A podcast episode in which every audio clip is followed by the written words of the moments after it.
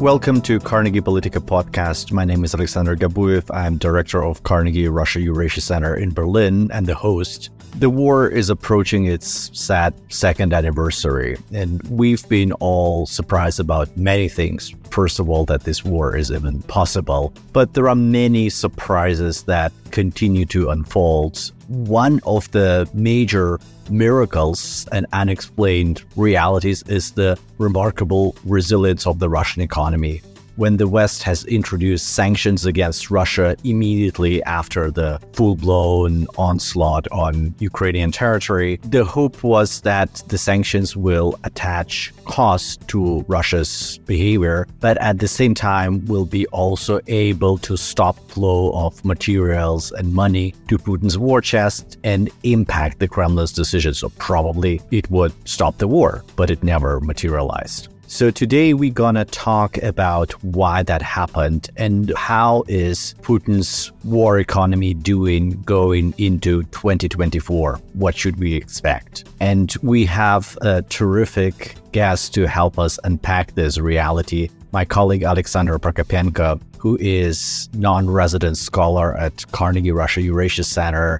and she's also working for ZOiS and German Council on Foreign Relations and before the war, she has been senior advisor at Bank of Russia, Russian central bank, and had a journalistic career working as the Kremlin reporter for multiple Russian publications, including Vedomosti, back then a very reputed business newspaper.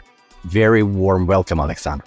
Hello, Sasha. Very nice to hear you. Very nice to meet you here. Well, before you left Russia, you've been employed by the central bank, which seems to be the ivory tower or the castle of competence inside the Russian bureaucracy. All the time that I'm discussing Russian politics with Western interlocutors, my main point is that if you're looking for Team A inside the Russian bureaucracy, don't look at the Russian military, don't look at the Russian intelligence, look at the central bank. That's where the most competent people are employed. You were among one of the few officials who resigned and left the country. Not that many of your peers, be it in the central bank or in other ministries, have followed the same trajectory and they've stayed. And probably the fact that these competent people are still working for the Russian government is one of the secret sources of the remarkable resilience of the Russian economy. How do you explain why many of the Russian bureaucrats chose to stay, though we know from a conversation that we are having that many of them don't approve Putin's war? Well, as you said, central bankers are the most competent part of Russian bureaucracy, as a part of Russian public services, we can call that. You are absolutely correct that unfortunately not so many people who serves the public sector resigned and left Russia. But there are multiple reasons behind that. First, I need to say that that's the personal choice. I've done my own personal choice. That's my career, my destiny, my life. I'm not judging people who stay there or those who left or even people who turned their attitude and who was quite neutral to the authorities, to Putin's regime, and now they are fully supporting what's going on. And uh, I was very sad actually to know that.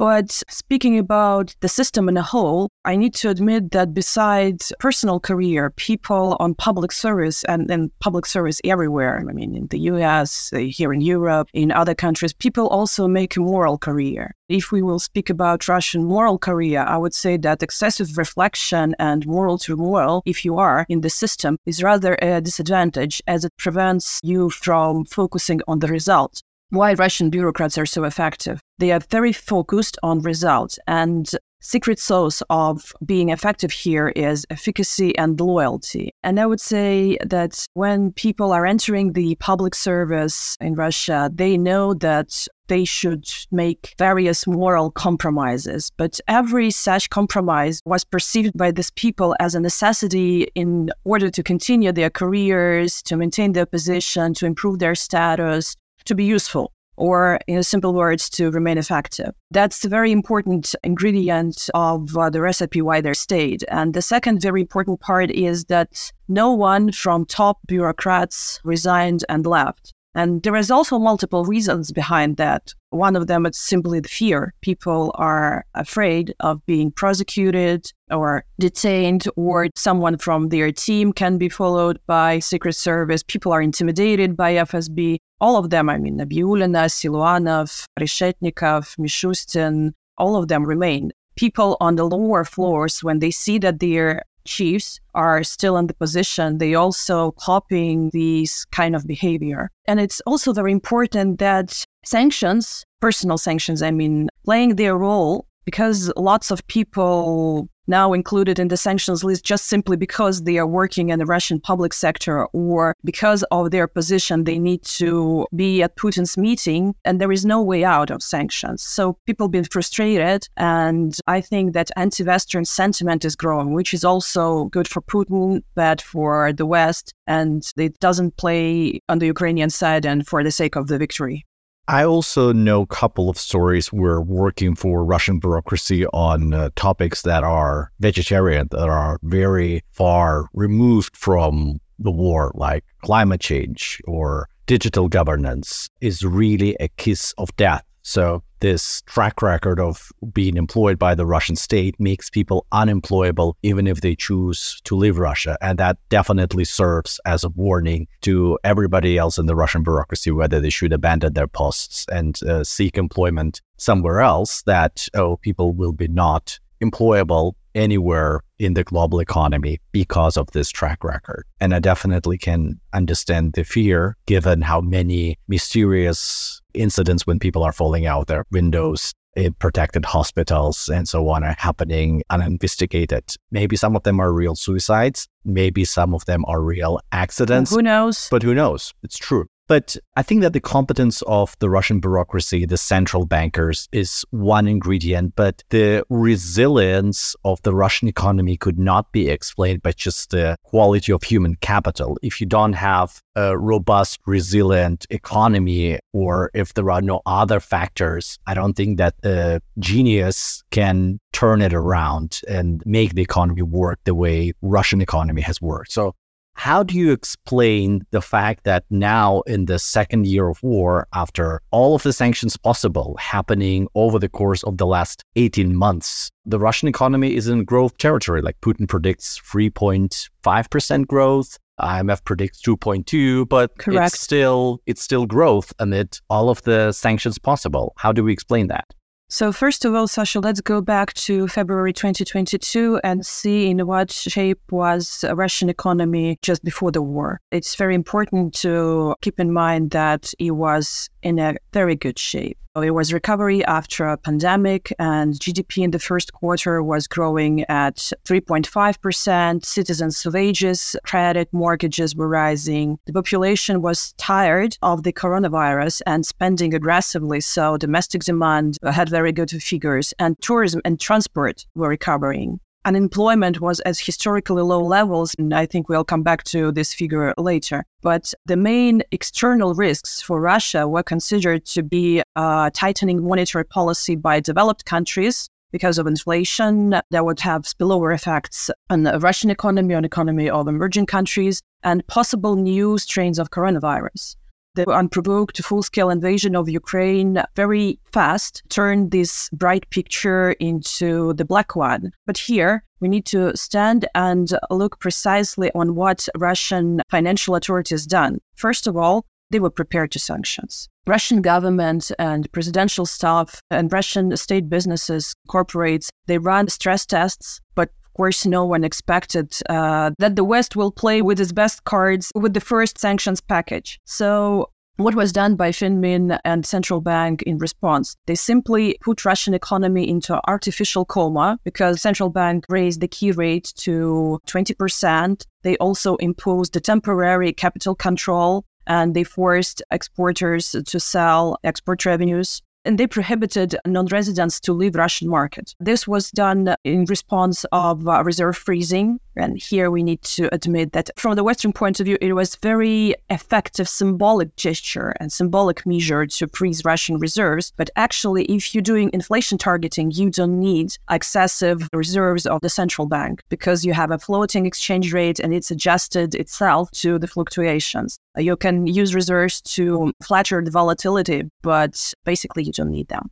So all these actions of Russian financial management was very timely, was very bold, and they allowed Russian economy to sustain. And combined with excessive revenues from oil and gas, because as we remember, the West stopped by uh, Russian oil and gas very late because there was a global concern over growing prices and possible distortions on the energy market. This combination of factors allow Russian economy to sustain 2023 and gave time to Putin, to government, to Russian business to adjust its strategies to turn into new markets. Here I mean mostly China and India, but we also need to keep in mind that Turkey buys a lot of Russian energy resources. Countries from Eastern Europe are importing a lot. The year of 2022 was the year of adjustment into sanctions. And in year 2023, we saw the results of this adjustment policies with combination of exceeding military spending. Now we're coming to the end of 2023 when Russian economy shows pretty bright figures, but behind them it's overheating of the economy, which basically means the deduction from the future. Let's take a step back. I totally agree with you that 2022 was still an abnormal year Russia, for most of the year, has enjoyed windfall profits from still being able to sell uh, hydrocarbons to Western markets. Russia turned off the tap on uh, natural gas in late summer. The oil embargo was introduced only in December. So Russia really pocketed a lot of Petra euros and gas euros in 2022. And then the adjustment was and dollars unfolding. and also dollars. That's true. And yuans and pounds. But early this year in 2023, you remember that the Russian budget went into deficit with a lot of military expenditures, most likely. The figures on Russian budget expenditures were really alarming towards end of this year, we see that the budget deficit is what around one percent GDP, or like there are figures that are not that alarming at all. Why is that? What has happened? It's quite easy to answer. So at the beginning of 2023, we witnessed advances which Russian government made for enterprises, for industry, mostly who served a military and the front line, but also the construction industry. So they use advances on their business advance, models. Advance payments were made. Advance payment, yeah, I mean advance payment. It was very unusual the way how Russia distributed the budget money within the economy. So in previous years, most part of spending went in the fourth quarter, not in the first one. It was quite new, and this put Russia watchers to the position when they started to predict huge numbers of deficit and uh, other bad stuff for Russian economy. But then we see that the pace of state expenditures within a year flattered. And I think in the middle of the year, we saw that Russia became able to circumvent oil price cap and oil sanctions, that Russian exporters adjusted their strategies and get the huge shadow fleet, and uh, they are able to carry oil to its customers and don't care about the price cap, which also improved Russian incomes from oil and gas. And now we witness how Russian deficit would be it will exceed a little bit, I think 1%. And we don't know the whole expenditures Russia will try to make in this December. I need to remind that in 2022, there was a huge payment to social fund. That's a fund, a combined uh, pension fund, social fund. Probably they can consider to do something this year. Probably some payments to the population can be expected in December because Putin ran the elections in 2024, this combination of factors bring the economy to the point where we are. And uh, in terms of figures, it's quite good. Russia has just passed a new budget where uh, nearly 40% of expenditures are military expenditures and expenditures related to internal security. For the first time, Russia is spending about 6% of GDP on defense since collapse of the Soviet Union. This is a huge number. How do you explain the priorities for the budget? Like what is the budget telling us about what Putin wants to spend money on and how sustainable is this new budget construction? Can Russia afford this military defense spending? Oh, well, yeah. We need to admit that first time in Russian modern history, military expenditures exceeded social spending. Social spending next year planned less than 5% GDP. Military expenditures, and uh, that's only defense ministry's budget alone, will amount 10.8 trillion rubles, which is, as you correctly said, 6% GDP. But I would recommend uh, to combine this spending with uh, expenditures on national security, which are exceeding 3.5 trillion. And this is now about 8% of GDP. Russia is going to spend on so so-called Siloviks. This is combined budget of Ministry of Defense, Rosgvardia, FSB, penitentiary system, and it is a lot. We never witnessed that. And in projections on uh, 2025, uh, which I don't believe yet, I think Russian Finmin will revise them significantly. We don't see these numbers.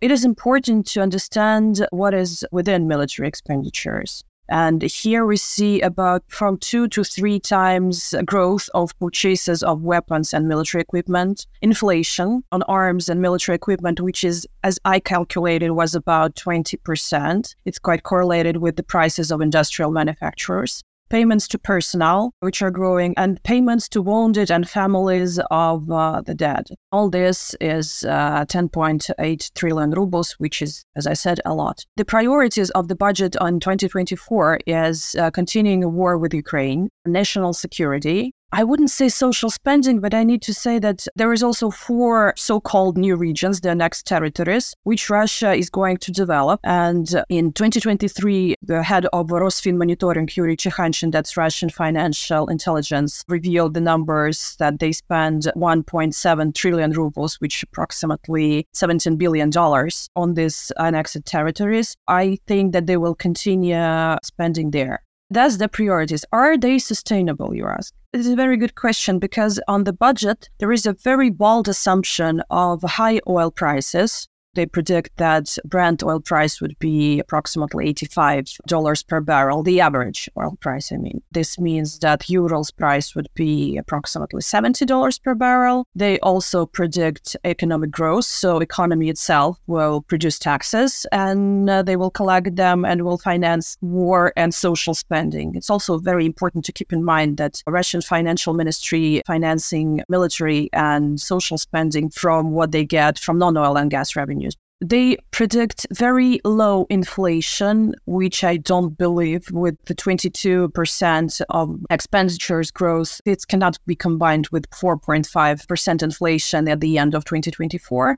There are a bubble on the mortgage in construction with which Russian financial authorities need to deal somehow in 2024. I would say if the situation will remain relatively the same, I mean, so the sanctions pressure would remain the same as it is now, the oil prices would be the same, Putin will pass 2024 with resources he has because sanctions isolated Russian economy from most external shocks. If something happens on the side of oil prices, or for instance, economic success usually come to Russian authorities with some vortex. So they will decide to make some unexpected spending on whatever. This also can bring some distortions to the current design of budget and of the economy performance. What about the labor market? I would assume that given uh, the outflow of workforce as a result of uh, people's exodus, like nearly 500,000 people have relocated out of Russia, and like some of them are competent, well educated workforce, but also there is a big pool to go to the front lines because of the cash outs and the payments that the government is making, and also the demand uh, for workforce in the military industry. Russia should have a labor shortage given its demographic situation. How is the government addressing that?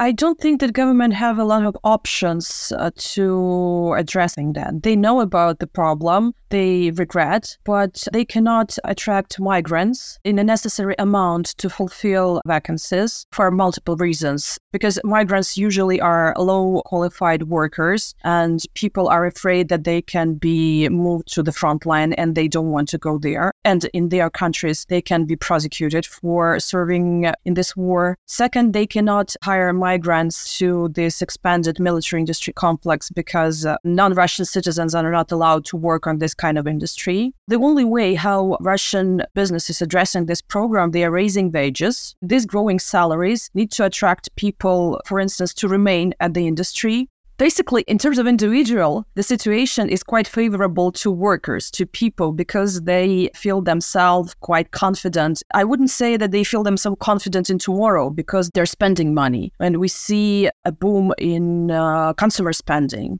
People saving not so much. They buy new cars, they buying apartments, they do renovations just because they have no confidence in tomorrow. That's their strategy to improve their well being. But in terms of economy, labor shortages, it is a limitation of future growth. The same limitation is export revenues, which are not growing. There is nothing for Russian government to do with that. They don't have much options. And of course, war take young and capable men, young and capable workers. I wouldn't exaggerate the importance of the brain drain because it's only uh, 500,000 people and partly they are still employed on Russian companies. But combined with everything and combined with expanded military industry complex, which attracts people from civil sectors, I would say that situation is quite bad and not balanced to finish this up, you drove a picture that is sustainable and that uh, most likely gives Vladimir Putin resources to continue this war, definitely in the next year without major disruptions,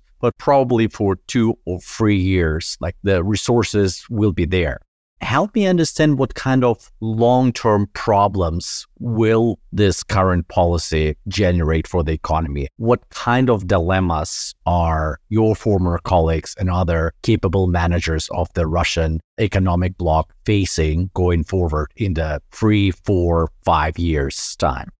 First of all, there is no planning on three, four, or five years in Russia. Their timeline horizon is quite low. And if someone can predict what happens at the end of 2024, I uh, would say that uh, probably this person is a liar. And no one knows because a lot depend on what's going on at the front line and uh, how the situation will go there. That's also making all predictions very shaky and very weak. I see that Putin is now trying to solve the trilemma. He needs to continue war spending because around uh, military expenditures, I would say that economy is on the war needle. And the current pace of GDP is mostly because of this war expenditures, which basically means that once Russian state stops spending on the war, the growth stop, war will slow significantly. You need to maintain this kind of expenditures which are non-productive and they bring inflation to economy and central bank need to keep interest rates high for longer the next year key rate would be double digit. And it's also a sign that economy is not healthy. If you have a healthy economy and moderate and sustainable growth you don't need a double digit key rate. You don't need such costly money within the economy. That's the first thing putin need to solve. The second one it's very important to maintain that everything is going according the plan the reciprocal contract with the population that he's still delivering the war it's not the war the global one but it's still special military operation and people can continue to do their life as usual, business as usual. And the third, of course, is macroeconomic stability. Some decisions imposing capital controls or breaking budgetary rule, which was not only about saving extra revenues from oil and gas, but also it limited